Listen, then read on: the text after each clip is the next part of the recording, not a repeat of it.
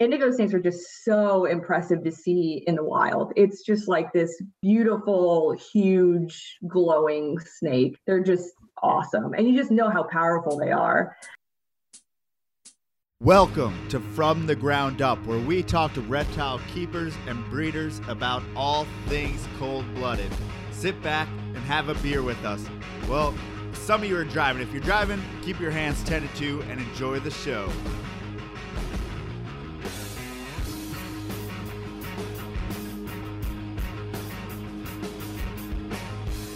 Shirts are now available on PortCityPythons.com for our fundraiser for Michelle's organization, the Orianne Center for Indigo Conservation.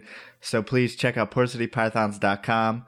It is on our homepage, and you'll see it right when you get there. Every shirt, all the proceeds go to OCIC. So thank you guys so much for checking it out, and thank you guys for listening. Today we have Michelle Hoffman of the Orianne Center for Indigo Conservation. So, Michelle, could you give us just a little overview of what you do and the organization? Yeah, sure. Well, first of all, thank you for um, doing an awesome fundraiser. It's it, the shirt is really cool, um, so I'm excited to kind of see it get put out there. Um, but yeah, so my name is Michelle Hoffman. I am the director of the Orianne Center for Indigo Conservation. I've worked out here since about early 2016, late 2015. I don't remember the exact date. Um, but so I've been out here for a couple of years and kind of worked my way up into this position um, at the OCIC. Um, I actually was a Central Florida Zoo employee before I transferred out to the Conservation Center. Um, so the OCIC, the Orianne Center for Indigo Conservation, is the captive propagation center for the eastern indigo snake reintroduction that's taking place here in the southeast. Um, and so the, the, the property and the buildings and everything that was all founded and started by the Orianne Society, which is a conservation organization um, doing a lot of work with imperiled species and habitat protection um, throughout the southeast. And in 2014, they were looking for an additional funding partner. And so they asked the zoo, Central Florida Zoo, to step in and help them out with that.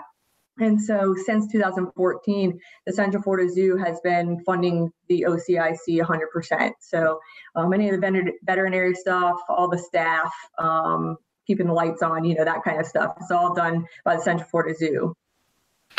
And now the animals that you are keeping, where are they relocated to and how does that work exactly?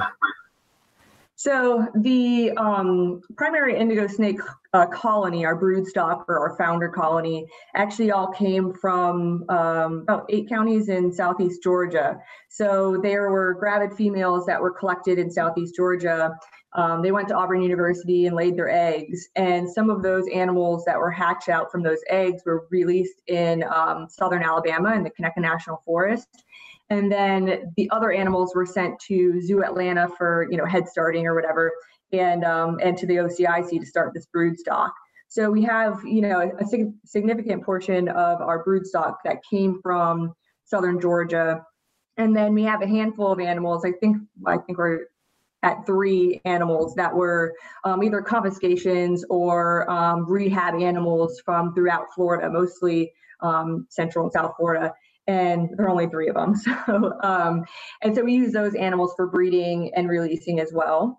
Um, the two release sites that we have right now are Southern Alabama, which is the Conecuh National Forest, and um, the Panhandle of Florida, which is the Apalachicola Bluffs and Ravines Preserve. Uh, so those are the two that we have now. And uh, you know, eventually, as the program expands and more animals come into the program for breeding, and we can produce more offspring, uh, we'll hopefully start off some more reintroduction sites for for the indigo snakes. Cool. Now, notoriously, young snakes don't survive very well, especially you know right out of the egg or something like that. So, do you guys have any numbers as far as success rate? You know, maybe after a year or so. Um, so exact numbers, not really. So um, we can expect that animals in the first year of release, we're probably going to have like a 50% mortality rate right around it. Um, and then the survival goes up after that first year. They're kind of acclimating. They're finding these, um, you know, the proper refugia and things to use out in the wild. Um, and they're just kind of, you know, getting the feel for being a wild snake. Um, so usually by the second year, they've kind of figured it out a little bit more. So if they survive that first year, um, the odds go up for survival for that second year and third year and so on. Um, so exact numbers, not necessarily. Um, there have been a, a, quite a few radio telemetry studies that have gone on with the indigo snakes. The, the initial release in the Conecuh National Forest, there were um, students at Auburn University that were doing the radio telemetry work at that time. And so you can kind of see why the animals are dying in some cases, or um, kind of what's going on, where they're moving, how far they're moving, the type of land that they're using, things like that.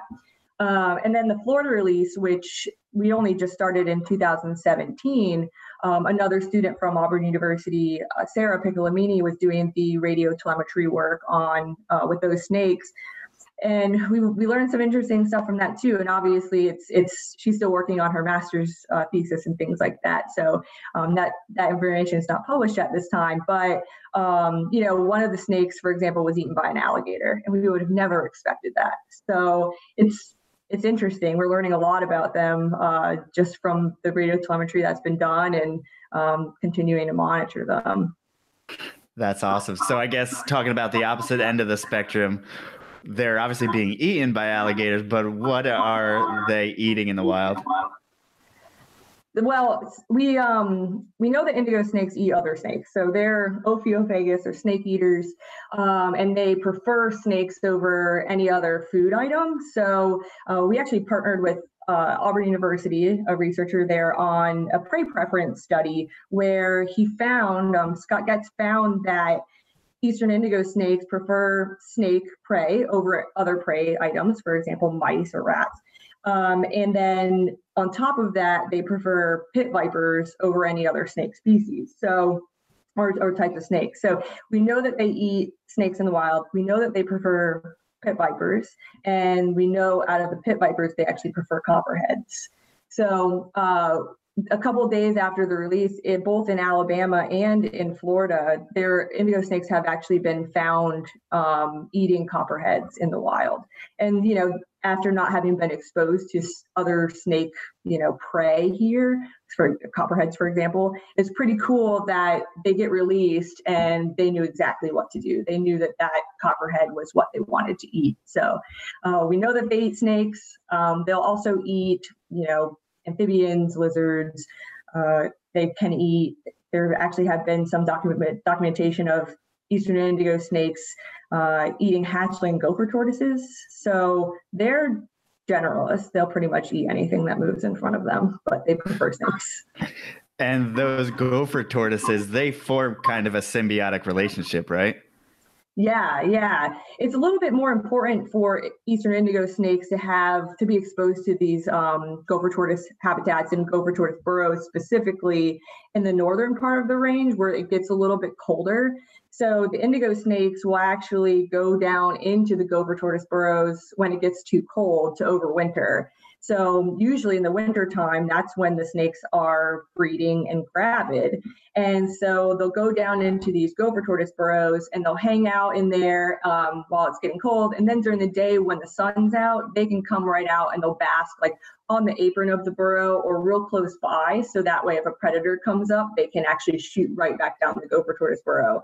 So if you find an indigo snake by a gopher tortoise burrow, um, obviously with permits, it's really hard to catch them. Um, you, you kind of have to really know what you're doing in some in some cases. So. And now, does that make them? I know that they still have a very large range, but does that make them a little bit harder to find still? Oh yeah, yeah. Detectability with indigo snakes is extremely low. You know, there are these records throughout the range of, in, of indigo snakes, just reports from people seeing them, submitting photographs, or even shed skins. And so, you know, we know that there's an indigo snake in this area. There's here is a shed skin. We literally have it in our hands. It's here, and you can go back for a week straight every day. You're probably not going to see it. So it's really hard to find them. They're um, pretty cryptic. They're and even for such a big snake, it's surprising how hard it is to spot them in, in a lot of cases. Um, there was actually a time that I was helping out with some of the radio telemetry up in the panhandle, and um, they we were we were tracking the snake and we're getting the signal. We're like man the snake is right here. And it was kind of at the bottom of a, of a little ravine. And the snake was literally right in front of us and just coiled up and we just walked right past it. So even for a big snake and you think black like it's going to stand out it's shiny you know it's it's not that easy to find them and were you before you got um, into this project, were you into indigo snakes in particular?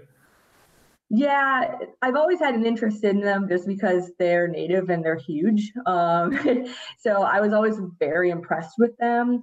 Of I knew a lot of people wanted them and I was kind of, you know, interested in that side. You know, there there are a lot of people out there, even like zoos, aquariums, education centers, and private individuals that just they're very desirable. And that kind of intrigued me a bit. I'm like, why does everybody want the snake? And I started working with them and I was like, okay, I get it now. You know, they're they're super docile, they're always moving, they're um they're they're so active and just different colubrids. Their their behaviors are I always kind of say their behaviors are a lot like cobras in a way. They're always kind of like crawling around and foraging and um, they kind of will bow up a bit and bluff at you.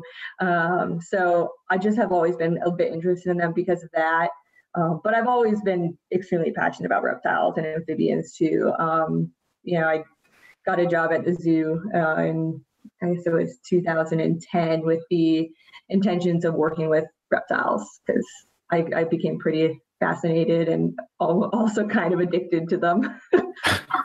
now, do you what or what other animals have you worked with reptile wise in your zoo experience? Um, so the Central Florida Zoo actually at one point was recognized as having the largest venomous reptile collection in the in the state of Florida. Um, as far as zoos go, AZA zoos. Um, obviously Venom Labs and stuff, their collections are massive. But um, so at the zoo, I worked a lot with, I mean, all different types of rattlesnakes. We had, you know, Aruba Island rattlesnakes, diamondbacks, of course. Um, we had Mexican pygmy rattlesnakes, um, just a handful of different, you know, animals. And then elapids, just a handful of elapids. We had um, East African and West African green mambas, uh, red spitting cobras, and an Egyptian cobra. So I got a lot of my handling experience from that. And then um, I also kind of branched out from that and, and worked with some friends on uh, getting some more lapid experience too. So uh, yeah, so the, the, the zoo collection was pretty diverse. And very hot in comparison to what you're working with now. Oh yeah, yeah. Now we just have a handful of native venomous species, and some people ask me, you know, does that get boring? And I'm like, you don't know indigo snakes, do you? it's it's never a dull day with the indigo snakes. They're they're odd. now, with like 90% of people listening would love to see an indigo snake in the wild and haven't gotten the opportunity, what is it like to find one out in its natural habitat? Um, so I've only really helped out with the radio telemetry a handful of times. Um, and like I said, they're really hard to come by. So the Orianne Society actually does like seasonal surveys in Southeast Georgia.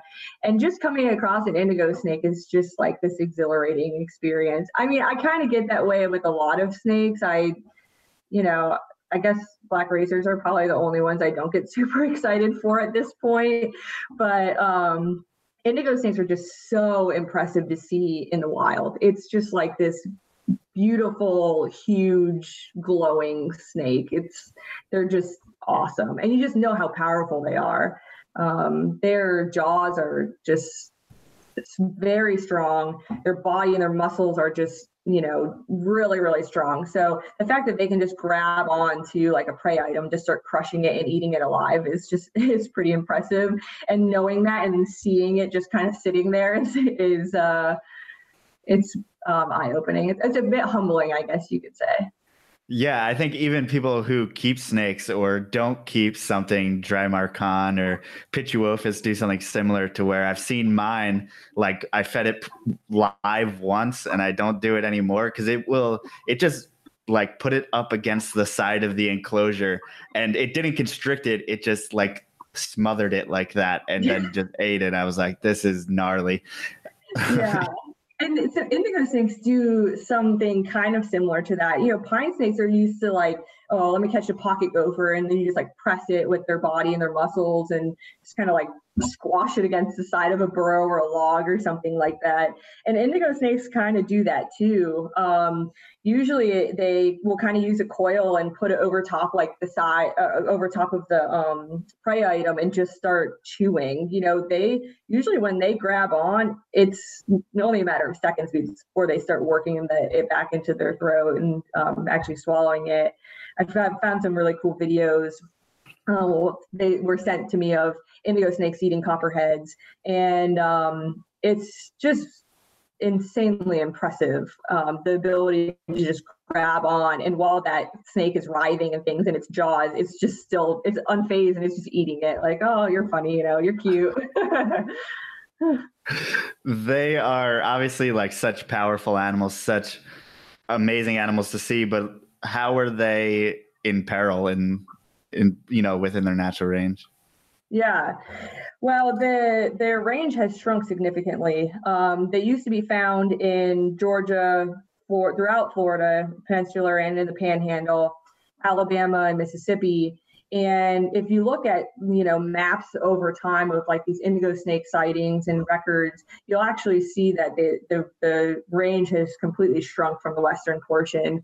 Um, so they're extirpated from Alabama, they're extirpated from the Panhandle and um, there was actually a, a, time when South Carolina recognized eastern indigo snakes as a native species, and it wasn't until uh, about I think it was 2009 that they took them off of their native species list because they don't they actually found you know that the the one or two records that were from there were kind of like uh, unverified records. So um, yeah, so you know just knowing that their range is already kind of small and then you know destruction of the the ecosystem the longleaf pine ecosystem um, throughout portions of their range it's just impacted them significantly um, you know the decline of gopher tortoises also is a big impact um, on them because they utilize the burrows um, so yeah that you can just kind of see over time that their range has completely pushed only into the eastern eastern portion of the range um, and even in those areas they're they're not abundant at all by any means. And they are in the longleaf pine forest, correct? Yeah, yeah. They do utilize a lot of different environments. You know, you can find them like coastal dune habitat, and then, you know, a lot of times you can find them even in like orange groves. And, um, you know, there are there are a lot of different habitats that they use. Um, but specifically those high, dry, sandy habitats are really well known for indigo snakes. And what are the kind of things? Obviously, habitat destruction, that that kind of thing. But what is happening to basically get enough land to put these animals on in the first place? So the um, first thing is that the you know you have to kind of monitor and survey for gopher tortoise burrows and gopher tortoises. If there are not enough gopher tortoises there to make the burrows, then um, the release site becomes a little bit less um, I guess, qualified. Um, and then, you know, habitat restoration. So the area where they're released in Florida is actually um, the Nature Conservancy's property, who they do a ton of work in conservation and restoration. And so that property has been completely restored back into this, you know, a lot of wiregrass and pines. Um, and there's a, a pretty wide variety of habitats that they can use there too. You know, they can be in the uplands for the winter and they can go right down into the floodplain in the summer if they want to, which is pretty a pretty neat dynamic to see how they're actually utilizing that landscape um, through, throughout the seasons. Um, and then, of course, um, making sure that the habitat is maintained with fire. You don't want it to be really overgrown and um, just completely out of control. So that's another thing that the Nature Conservancy does a really good job at doing is just making sure that the habitat is is burned regularly and controlled um, in order to give indigo snakes a proper environments. Yeah, can you explain a little bit more about that? Because, like, I guess to most folks, it seems like people are just lighting the woods on fire. Um, fire is good. Fire is good. That's a good. I should just put a period at the end of that. Fire is good. Um, you know, we have a tendency to see something on fire and get scared and put it out because it's dangerous and it's hot and it's destructive. Um, but when you have fire in a natural environment, in order to ma- maintain an ecosystem, it's a great thing. Um, you know, a lot of times fire would light naturally by lightning. Um, and so if that's not happening or you're um, not able to maintain that yourselves, then you can add a lot of fuel. So if you if you let fire um, or if you um, kind of don't have fire for a long time, you have a lot of fuel that's growing in that area. So a lot of the vegetation and the understory is getting really, really thick, and there's a lot of fuel. And that's when fire becomes dangerous because if that lights up, you could just completely destroy everything because it's so hot and it burns so quick and it just takes off. And it's really hard to control that. Um, I'm by no means a fire expert, um, but understanding the importance of fire for um, different species is, is really important. Um, we also have a colony of striped newts here that we use for repatriation uh, programs. And imagine a little animal like a striped newt. It's a tiny little salamander that goes from like ephemeral wetlands and up into the uplands. If there's a lot of vegetation that's that's just thick, they'll never be able to leave. They'll not be able to transfer and uh, and actually uh, mobilize through that area into the uplands when it's all overgrown. So, in those those situations, fire is extremely important for the survival of the species. And now, I guess the indigo snakes, the other species of snakes, everything, they're just retreating back into gopher holes and stuff like that. Yeah, yeah, exactly. They can go underground. Um, it gets a little bit dangerous if they can't find a place to get underground, of course. Um, that's for any animal. If there's fire and they can't escape it, then that's that's not very good. Um, so another reason why gopher tortoise burrows are important. And you know, they'll utilize like armadillo burrows and other small mammal holes as well. If anywhere that they can get underground, that's a that's a good spot for an indigo, uh, which also makes them hard to find and study because most of the time when you're out tracking them or you're looking for them, they're underground. Um, they are susceptible to overheating just in the regular, you know, natural Florida sun. Um, and so if they get too hot, then that that's a you know possible life sentence for them. So they need to have the, like a tortoise burrow or an armadillo burrow or a hole to get underground even just to escape the sun. So it's important. And now you explained a little bit before the show when we were talking that it is egg season. So give us a little rundown of what you guys are doing at this moment.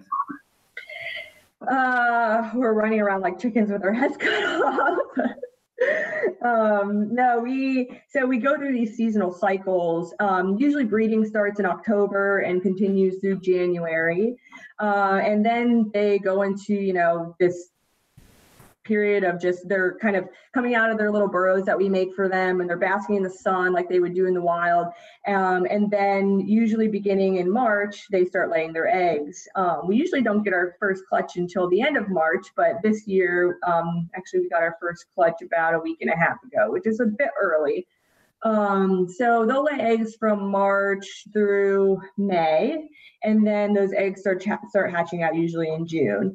So we have these outdoor enclosures where we're keeping a lot of our adult animals that we're breeding.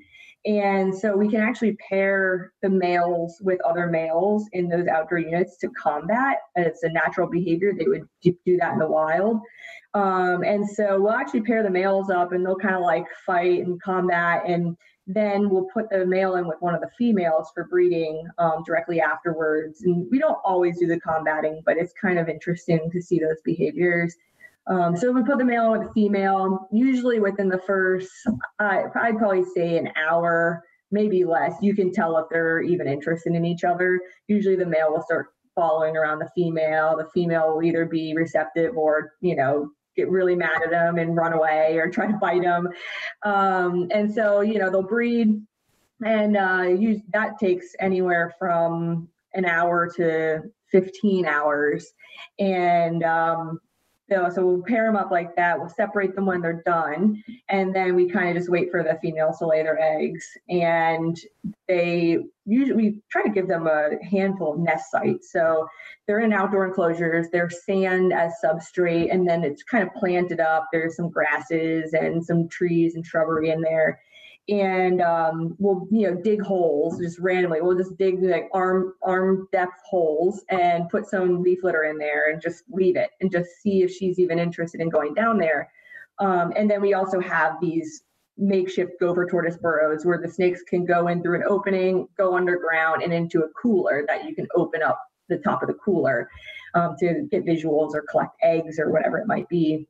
And um, so they might use that to lay their eggs. They might use the hole. They might use, um, they might dig their own spot. You know, a lot of times they'll dig up under anything we put in there and lay their eggs there. Um, so it's a lot of just uh, monitoring body condition in the females. And you can tell when that female's laid eggs because she is drained. Um, obviously very thin. Their eggs are huge. Um, so she's pretty thin, and uh, you can usually tell right away when she's laid those eggs. We'll collect them. Uh, we put them in little incubation boxes and incubate them for 100 days. Wow, so that's a lot longer than a lot of colubrid species and python species. Yeah, yeah, yeah, they're, they're I'm telling you, they're outliers in almost everything that they do. We uh we observed, you know, digging behaviors and things. You know, a lot of times you say, oh, the indigo snake, they live in gopher tortoise burrows. And like, yes, they do. But did you know that they also live in root systems of different grasses and other vegetation that they'll actually dig, dig down into that spot themselves with their nose? Um, so keeping them in the environments that we do, we're able to observe these behaviors that from because it's such a secretive species in the wild, we would never know. So it's it's pretty neat. You know, it's very entertaining. There's never a dull moment. We're always watching them. Well, speaking of entertaining, I mean, putting them together, combating, and then pairing them with females, these are obviously snake eater, eaters. Are you ever worried that they're going to eat each other? Uh, yeah, yeah, it's extremely nerve wracking. It's one of the scariest parts of um, the seasonal changes that we go through because you never know if they're, you know, just a snake randomly is has a feeding response and goes up and bites them. And that has happened before. Um, it happens in the wild. You know, there are actually uh, some photos that I've seen of male combat wounds on, you know, neck of ma- another male. And um, it's pretty intense. You know, they're strong and they're biting because they want nothing to do with that other snake and they're being, you know, you know, territorial over that other snake. And um, so, yeah, it's always a concern. And usually you can kind of tell, especially after you did it, you know, you've done it for a couple seasons, you can kind of tell the behaviors that the snakes would exhibit to know if that's going to happen. So they're kind of, you know, you put them together. As soon as they see each other, they usually start approaching and they'll start you know intertwining with one another. And so they're using all this muscle and they're breathing really heavily because they're exerting so much energy. And a lot of times they'll kind of like they'll be pressed like this against each other and then they'll like pull like slip. And you you know sometimes the male hits the side of the enclosure or branch or the ground and you hear this thud and you just tell how much energy and how strong that they are um, and if that goes on for too long and one of the males gets really exhausted, a lot of times that is when you start to see this little mouth opening here and there, or the male kind of aligning its head on the neck of the other male and slowly kind of opening his mouth. Um, there are definitely a handful of times where I've had to jump in between two snakes, you know, put my arm in between to make sure that they're, you know, not going to bite each other and just separate them. But it does happen. Wow. So do they have in the wild do they have kind of ranges or do they encounter each other often or is that kind of a males during the breeding breeding season type of thing? Um, typically, you know, what I know of indigo snakes behavior in the wild during breeding season, um, it's kind of it's kind of known that during the winter time when the animals are going up to try to find places to overwinter, which are in these sandhill habitats, they're kind of all congregating into the sandhill environment. And so, because there's not a whole lot of that, a lot of times that's why the indigo snakes will start to encounter each other. And the males will combat there and breed with the females in that environment. So yeah, you know, the, the animals will encounter each other just during the seasonal um, phase that they're going through for combat and breeding. And then usually they kind of disperse because it's like, okay, we don't need to be up here anymore. Let's just, you know, leave and go find our own spot. Um, you know, indigos make these gigantic movements. They there have been indigo snakes that have been recorded almost 14 miles, uh, you know, movement, a 14 mile movement over about a two year span. So that is a huge range for a snake in North America. So um, yeah, usually it's kind of like they're moving to try to find other snakes and to try to find, you know, females to breed with. And they'll make interpopulation movements too. So that's why, you know, you can have a male that was in one population and three years later he's over in another completely different area with a new, you know, interacting with different females. So yeah, they they move out around a whole lot and they do encounter each other from time to time. So I can imagine with that much movement I mean, the land is so important, and not having that uh, basically their habitat broken up and having enough room for the the males to to operate in would be important. Yeah, yeah. The one of the biggest problems, you know, habitat fragmentation is one of the biggest reasons for the eastern indigo snake's decline, and um, you know, we build roads and highways and subdivisions and shopping centers and those are all huge challenges for a big snake like an indigo snake, any snake, any any small animal, it's going to be challenged by that. Um, but with the indigo snakes case, they're they're really big, and you know a lot of people don't like snakes. Uh, I'm sure you know that. Um, and they kind of get a bad rap. And when somebody sees a big snake crossing the road, I don't I don't expect, and I've not heard of many people, be, you know, besides reptile lovers that will stop and wait for it to cross the road. Uh, most of the time, the animals in those areas are getting hit by cars. And so, yeah, when the roads go in, it's a it's a big problem for mortality. You know, it causes a lot of mortality with the indigo snakes, um, but other other species too. Yeah, of course. So I believe it was two days ago previously there was an issue as far as people considered or someone came up with a paper that basically considered the indigo to be two separate species. So I believe like the species that would be in the western part of Florida would be one, and then an eastern part of Florida and north would be another. I don't know if you can clarify that. And then obviously the rebuttal that came just a couple days ago on that paper. Yeah, so there was a paper published, actually two papers published in um, 2016. Um, one of them was just explaining, you know, why there might be two species of eastern indigo snake.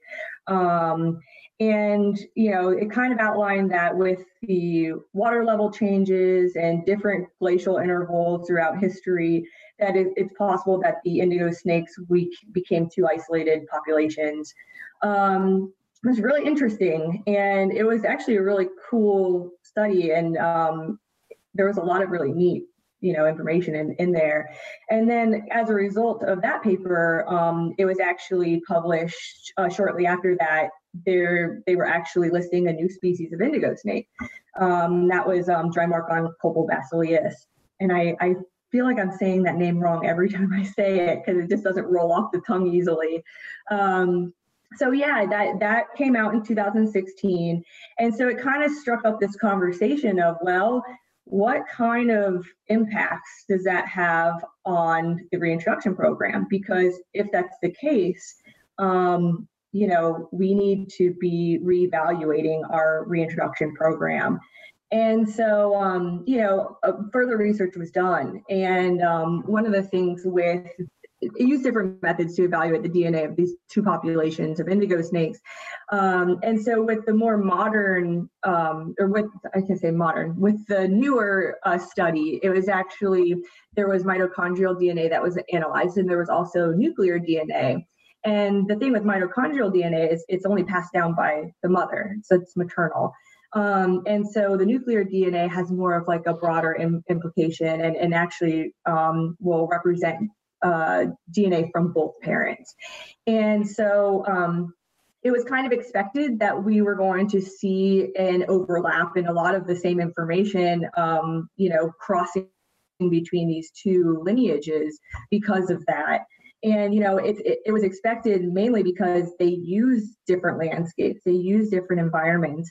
And so there aren't really a lot of barriers that indigo snakes can't cross. They travel long distances. They can go in and out of ridges. They can cross fresh and salt water for pretty long distances. Um, so these geographical barriers didn't really it didn't really make much sense that they would re- restrict the indigo snake um, and then also with only analyzing the mitochondrial DNA that's only passed down by the mother, the, the females don't make as large of movements as the males do. Um, the males make really, really large movements. And so you can expect that that male's genetics and that male's DNA is going and spreading throughout all these populations. So um, it makes sense that they're more intermingled than what the original paper, um, you know, kind of led people to believe. So, um, you know, that was it's really cool. I love looking into this kind of stuff. And I think it's really important that science is always changing, especially, you know, taxonomy, looking at taxonomy, new species are always being discovered. And I think that it's a, uh, it's really interesting. Um, but studies like that, that are splitting a species with significant conservation, um, you know, implications can be really dangerous to the snake. Um, you know, it's a federally protected species, they're threatened and you split that one species into two and now you're working with much smaller populations and you have to learn you know you kind of have to go through all of the loops uh, come through all the hoops and things to figure out what you're going to do with regulation. And then on top of that once you do figure it out um, how are you going to get all these snakes into your colony to in order to produce for you know these two separate species. So it caused a lot of stir um, you know for obvious reasons. So if this newer paper this this one that was just published a couple of days ago um, was a huge win for us um, as far as being able to continue our conservation work and a huge win for the indigo snake i think um, in order to continue putting animals out there without any sort of concern that we're, you know, mixing these two lineages. Did that change the way you operated for that period of time? Um, so it did briefly. It actually caused some some stir. It, I guess I can't say it changed the way we operated. We continued to go on, but we also understood that if we reevaluated that study and found exactly what what he found in that paper, all the things that we were we were doing, you know, we would have to stop and completely change.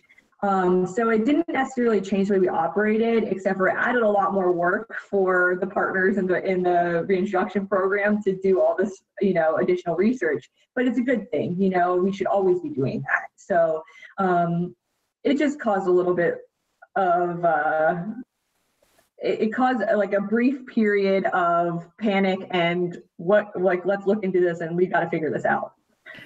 But as it stands right now, that rebuttal states that for the time being, it is one species, though, correct? Correct. Yeah, and so uh, it was actually it was on a, in a preprint. Um, it was actually posted up um, just at the end of last year, and um, so that's accessible to anybody. It's a public area where you can actually go on and read the paper before it gets published. But one of the problems is that at that point, it's not peer reviewed, so it doesn't go into a peer reviewed um, you know journal or, or, scientific publication and so until you get to that point it usually is not readily accepted by the science community so um, that's why it was we were really excited when we we got it published um, yeah so as it stands um, at this point being in a peer reviewed journal we can we can go with the, the theory of it being one species Okay, great. So it seems like this is an uncommon animal, also in a way that there is genetic diversity, being that the male can go so far. I'm sorry, can you say that one more time? Yeah, it seems like this is uncommon amongst snakes. So a lot of snake species obviously don't have large ranges. There's probably a large amount of interbreeding. So it seems like they're very genetically diverse just kind of from nature. Yeah, yeah, we we can definitely um, you know, expect that the indigo snakes, because the males just move so far in between all these populations, that they're spreading their genes throughout all of, all of the areas, you know, close to them. Um, and they are long lived. You know, I so I uh, keep the stud book for the Association of Zoos and Aquariums for the indigo snake, and there was a record there there were records in the stud book um, of indigo snakes that were almost 27 years old so they can live a long time. And so you can imagine how far an indigo snake can travel in 27 years. Um, I, I can't imagine that they probably live that long in the wild, but you know, it's definitely possible knowing that they can live that long in, in the captive environment, then obviously it's possible. So um, yeah, they can move afar, they can move long distances in that, that amount of time. So so obviously we got a little bit off topic, but we were talking about the eggs before. So what happens obviously after that hundred days or so of incubation, um, from hatchling to reintroduction, that kind of stuff? What do you guys do?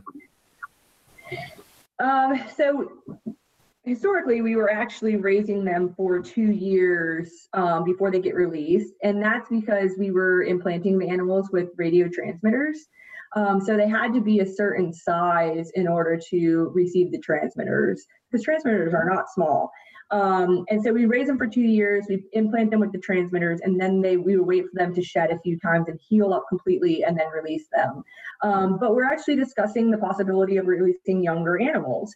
Um, you know, there are kind of two sides to that. There's one side that says you want to release them as soon as possible because you don't want them to be used to eating mice and chicks and fish and things that we give them here at the OCIC. But then there's the other side where it says, well, you do want to raise them up because they're going to be bigger and they're going to have a better chance of survival as a bigger snake. Um, so you know that's something that's kind of an ongoing discussion that we're having and all everything that we do is regulated by the state and the federal government. We have fwc and we have us fish and wildlife service that regulate everything that we do. And so if we decide to go a different route and release them at a younger age it you know it just be some permit amendments and things like that that we need to get. Um, but it's it's a bit of preparing you know so we can't just say, oh, well, this year let's decide to release hatchlings and just go ahead and do it. It's a lot of checks and balances that go on. Um, so right now, as it stands, we raise them for two years and then release them. And in that two year span, pretty much um, they hatch out. Uh, we put them into a rack system and um, we just start feeding them. And, you know, they shed usually after their first shed, we start feeding them. It's usually like a little mosquito fish or a little tiny trout um, we feed them quail chicks, we feed them chicken chicks, we feed, feed them mice and rats.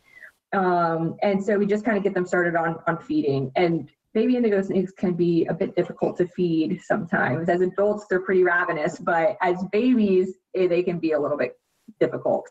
Um, so we raise them up and we keep them, you know, like usually in rack systems or in like vision cages, bigger vision cages. Um, and then typically we try to move them outside for at least a couple weeks before they get released. And it usually depends on the weather and space that we have here, but it's almost like we're giving them almost like a soft release in a way because we're putting them into the environment so they can you know learn these predator responses and sense the natural environment and experience the the temperature changes and you know that kind of stuff. And um, usually after you know a couple weeks of being outside it's ready for release or you know it's up to the release date that we've chosen. And then we transport them we measure weigh them um, they're all pit tagged um, and set them out and hope for the best. now, is there mindfulness in the way of not being too hands-on with them? Is there anything that you, you know, you may be afraid to get them, you know, accustomed to humans or anything like that? Yeah, well, I mean, we have a big collection of indigo snakes, so we can't really be too hands-on with any individual anyways, because we just don't have time to handle all of, you know, every snake and play with them every day, you know. Um, even if we could, that's not something that we would we we would we would definitely try to avoid that. Um, and the the thing is, is that a lot of indigo snake or even just Drymarchon breeders or or keepers know is that they're so messy. They're extremely messy. And so every animal at the OCIC gets seen every single day and cleaned if it needs to be cleaned and changed its water, you know, water changed every day, um, you know, as needed. So that's about as hands-on as we get. The animal is, and usually we don't even pick the animal up when we're doing that. We just work around the animal and kind of get it to, into like a section of its enclosure, work around it, and then um, close it back up. So that's about as hands-on as we get, unless there's like a veterinary procedure that we're doing or anything like that. So yeah, we try to keep it keep it, you know, minimum handling. And if we do need to handle them, it's definitely not like we're taking it out to put it around our necks or anything like that. Yeah, I just figured I would ask that question, even though a lot of people who breed or keep snakes, you know, we do realize to the extent that these are not domesticated animals. And especially if you're messing with a lot of rarer stuff, they may have the same attitude no matter what you do, no matter how hands on you try to be. They're yeah. going to act like a snake. So. Yeah, yeah, definitely. That's a that's a I mean, I think a lot of reptile people that that work with snakes understand that um, that there's always a chance that there's one day that it's going to be hungry and it, could, you know, turn around and bite you or you know, you have to just kind of react to the animal itself and each one is has a different temperament too. Um, I was I was just talking to somebody the other day about how you don't realize how you know you've how much you've learned working with reptiles over the years or you know in the, any amount of time until you see somebody who's never touched a snake or never been around reptiles work with the snake. Um, because usually you can pick up right away that their movements are not as you know calm or maybe not as smooth as somebody who's been working with them for a long time um, it's just kind of an interesting thing, like how much you learn just from having a, a snake in your hand and just from observing them, even. Um, but yeah, it's we understand that they're wild and they need to be, you know, stress free so that they are more likely to, to breed and lay eggs and um, survive in the wild. So. Do you or have you enjoyed getting more into obviously you're propagating animals and that's probably your main focus. So has it been interesting kind of delving more into breeding? Yeah, yeah. We didn't do um, too much breeding when I was at the zoo. So um, switching over into the OCIC, um, I was a, there was a lot of learning, you know, in the beginning. And um, I don't know. Have you ever seen an indigo snake egg? No. They're big. They're very big. I wish I had one in here. I'm looking around see if I have one. But they're uh, they're really big and they're extremely rough. They're like sandpaper on their shells. Um, black racers have that texture also, and um, coach whips, I believe, also have that texture to their eggs. And so just when I saw that, you know, I've, I've read Florida pine snakes before, and that was pretty much my my experience with native breeding of, of reptiles and um, just seeing that egg was like is this normal? You know is this how it's supposed to look? Because this looks like there's something wrong with it you know it's got these bumps all over it. And um, so yeah i've learned a lot um, from breeding indigo snakes. And also you know there are a lot of challenges. We see some egg retention from time to time. And you know it poses a lot of questions. Do we you know are the eggs being retained because of that texture or the eggs being retained because of a fertility problem with the female or with the male possibly. Are they being retained because a lack of moisture when they're down in their gopher tortoise burrows or in our environments here are they not you know do they not have access to enough moisture to help pass those eggs? Um, so there are a lot of different little kind of like micro studies that we're doing here to look into those types of things uh, which makes it it that's why keeping a colony of a lot of indigo snakes is really beneficial because we are able to see these trends and then say well this is odd. Let's you know ask around and let's you know try to figure this out. Um, so yeah there's there definitely there's always something to learn. And um, there is there are a lot of there's a lot of potential for different kind of research experiments and things here and are you guys temperature, humidity wise, are you using like your natural environment or do you have supplemental heating and stuff like that? We have the way that the um, buildings here were designed. There's actually a healthcare center, and in the healthcare center, there's three rooms. There's like a quarantine room, and then we have another room which we use for education animals. We take off property and things like that. And then we have an incubation room where we actually all of those are on separate AC units. We have separate thermostats for each of those rooms. And so when they lay their eggs and you put them in their incubation boxes, we can actually just put them in one of those separate rooms and regulate the temperature in there um, in order to incubate the eggs. Um, the only thing is that because it is like an air conditioning unit, um, we, you know, we have to make sure that the vent isn't blowing down on one clutch and not on the other one or vice, you know, whatever might be tweaking those environments for the eggs. So we actually just use a shower curtain and encase them like in this little like tent thing in order to um, kind of keep all the, the temperature and humidity kind of in this confined area. Um, so it looks like when you walk in, you're like, wow, that's how you're incubating your eggs. And I'm like, yeah, and I'll tell you why. It's working, you know. Um, so it's it's kind of nice because we have a whole room. So as many eggs as we can get will go in that room, and we have a lot of space. So it's it's convenient. And how many clutches do you get a year, or what do you expect this year? And also, what's the average clutch size? We so it, it fluctuates. Um, you know, one year there might be a female that is in poor health. It's maybe I don't know has dermatitis or a respiratory infection or, or whatever. It could be anything. Um, and so that will you know influence whether we decide to breed her or not. So we've had as few as when we first started to be like one one uh, pair, you know, because we didn't have very many snakes. But we now we usually get about 14 or 15 breeding pairs and clutches. Um, usually anywhere between six seven eggs. We've had as many as 14 as few as one. Um, and so and then you know there are different scenarios that impact the success of that too whether or not the eggs are fertile when they're laid um, or they're retained. We've never seen a retained egg that was actually that actually hatched. So those types of things impact our success. Um, as far as hatchlings, we've had as few as 34 and as many as 67. So it, it's pretty a pretty wide gap. Um, last year, I think we had 50. So that's usually about standard. And is that something that you're currently trying to always ramp up the numbers of, or is there a sweet spot? Yeah, we're always trying to get more. So we actually, um, so we have this brood stock already. So we have all these adults that came from South Georgia and some in Florida.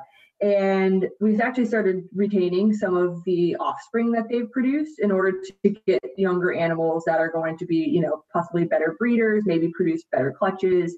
Um, so we've actually retained a handful of animals specifically for that reason. And we'll do that, you know, retain a couple every year just to ensure that we're not, you know, creating this bottleneck of older animals that are, you know, aging out or in poor health or end up dying from unknown causes and then left with, you know, oh man, our whole broodstock colony is gone. So we're always thinking about that and replacing animals that, you know, die um, or become ill or whatever it might be with these younger animals.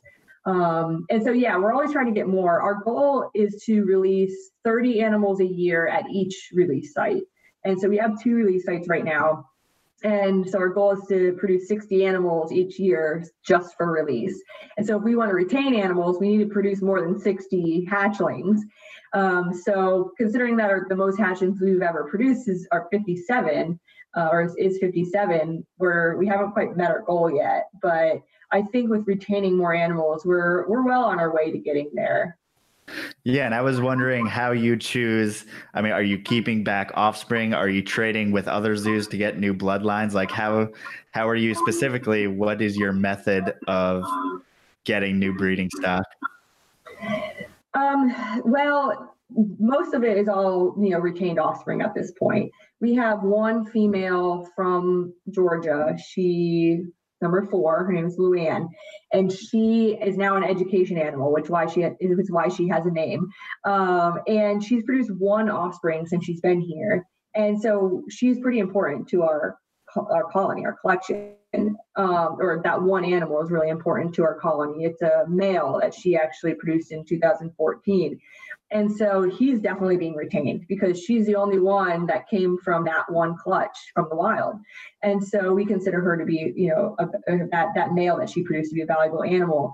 Um, and so we're retaining animals, um, you know, for reasons like that. And then just to bring, to, to kind of increase our numbers to produce more eggs.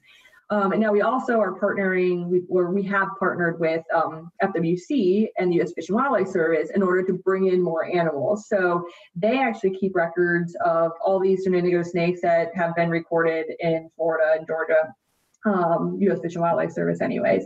And um, uh, so they know where the indigo snakes are and where they they seem to be more prevalent. Um, I Never use the word abundant because they're not abundant really anywhere. And so if they have to remove an animal, an indigo snake from a construction site or an area that's being developed at all, we can get that animal. So that animal will be removed from that area and it will come to us and it will be used for the breeding program. Because a lot of times, you know, the rules in Florida right now are if you're working on a construction site and you see an indigo snake, all you have to do is stop working until you can't see it anymore. And then you can continue working. Um, and so a lot of times that results in an indigo snake that doesn't has no longer no longer has an environment to live in. And also a lot of times ends up being killed because maybe it's underground maybe it's in a bush you know you don't really know. But you have to wait till the indigo snake leaves and then you know it's out of sight and then you can continue working. And so those animals are valuable to us. Um, and so we can bring those in for for breeding and re- reintroduction now, in a world that is seemingly only being more and more developed, like what can we do to help this situation? Like the everyday person. Yeah. You know, I, I'm told by a lot of people buy land, you know, don't keep land and keep land good habitat, you know, protect the protect the environment. Um, that doesn't really come easily to people in our field that we don't, you know, this is not a high paying job. and so buying land, that sounds magnificent if you have money. But um, as far as, you know, people that just in the community that can help, um, I would definitely just like try to spread the word that indigo snakes are not bad snakes. I mean, I no snakes are bad snakes, but a lot of times people consider, you know, venomous snakes to be scary or, um, I mean, they're dangerous. And so a lot of times we try to say, you know, oh, indigo snakes eat venomous snakes. If you have an indigo snake in your yard, you're so lucky. You, you know, you have that means you have a great habitat for it. You probably live around an area that um, is is pretty good for an indigo snake to live in and so you can kind of always turn it into this positive experience for them.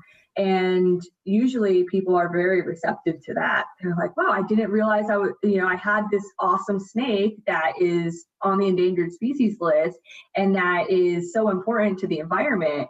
Um, and just kind of like spreading the word about the decline of the eastern indigo snake and why it needs protection and and why we should you know appreciate it is is one of the biggest things um, and then, you know, I, I guess just trying to volunteer time too. You know, a lot of people get into this field and go into working in conservation from volunteering their time. And then all of a sudden they're like, wow, this is really cool. I love it. It's rewarding. And um, conservation organizations who don't have a lot of money coming in, they use volunteers a lot and they're really important and they're really helpful. So um, yeah, volunteering for different organizations is always really helpful to to whatever it is the group. Awesome. So we made it to an hour, and I just wanted to ask one last thing. So with OCIC, what is you know your plans for the future? What is something that you hope that you can accomplish? You know, while you're in the position that you're in right now. Um, I, I, think one of the biggest things for me at this time um, is expanding our captive propagation, um, like our brood stock and our colony. So, you know, I'm looking right now into getting some funding for building some more outdoor enclosures. I would love for all of our indigo snakes to be housed outside, um, just even from a hatchling, just putting them directly from hatchling into an outdoor enclosure and monitoring their behaviors. And we could learn a lot from that. So one of my top priorities is to build some more outdoor enclosures. They're very expensive, but um, you know that's that's a big goal for me, and I think it would really benefit the snakes and benefit the the research going and the, the you know the the research going into the behavioral um, the behaviors of the indigo snakes. Tongue twisted. um, so yeah, that's a big project for me. And then you know we have ramped up our education and outreach programming too. Uh, in the last year, we did actually in 2018 we did over 30 outreach events. Um, whether it being bringing school groups into the OCIC or going and do present presentations for different groups. Um, I think that's really important. Uh, raising awareness about the project and making sure that people understand that there's a significant need um, to protect the species and you know make sure that you educate yourself about them so that was another that's another goal is to keep ramping up our education and outreach um, and just you know spreading the word about indigo snakes and the decline so, besides buying a t shirt, which all the proceeds will go to the OCIC, how can people check out what you're doing and how can they support you? So, um, like I said, we're operated by the Central Florida Zoo. So, supporting the Central Florida Zoo is awesome. It's very important. Like I said, a lot of their budget, actually more than what they are expected to give towards this project, is being given to this project. Um, so they do a lot of work towards conservation. They're one of the top contributors to conservation projects um, as far as AZA goes. Um, so yeah, supporting, you know, Central Florida Zoo. And then obviously, you know, if anybody's interested in learning more, they can go to the Central Florida Zoo's website, also to the Orianne Society's website. The Orianne Society has a really great write-up section about the OCIC, how it came to be, and then how it transferred, you know, in the partnership with the Central Florida Zoo. Um, a lot of information on, on, on their website. Um, support us on Facebook and on Instagram. I I operate our Instagram and I'm terrible at it. I um so bear with me. I'm learning. And i i don't operate the facebook because i oh if anybody's ever sent a facebook message to the ocic you will know if i've responded because i will say hi so and so and i'll push enter to go to the next line and it will send so usually, usually all the responses that I send on Facebook just say hi so and so, comma, and it's just blank. so um, I'm not so good at that, but um, yeah, the the zoo helps out with that a lot. So um, kind of just showing your support for us on there would be awesome. Um, and if anybody wants to donate to the OCIC, like a direct donation, um, you can send me an email, um, Michelle H, M I C H E L L E H at centralfloridazoo.org, um, or send a check to the Central Florida Zoo. Um, and in the little section, just put that it's for the Indigo Project. And awesome. So I want to thank everyone who joined us for listening. And if you're interested in the shirts, I will be putting up I put in pre-orders last week, but I'm going to be putting up the live version tonight so that you guys can order them. They will be available the whole month of April. And so yeah, let's raise some money for the OCIC, portcitypythons.com. And that'll be it, Michelle. Thank you so much for hanging out with us. Thank you so much for having me. And thank you for being flexible on meeting me so early too for our coffees. I appreciate it. And yeah, thanks for the opportunity. Well, what everyone else doesn't know is that I showed up like a half hour late because I messed up my calendar. So it's okay. I still did it. I still made it. We're good. Yeah, we did it.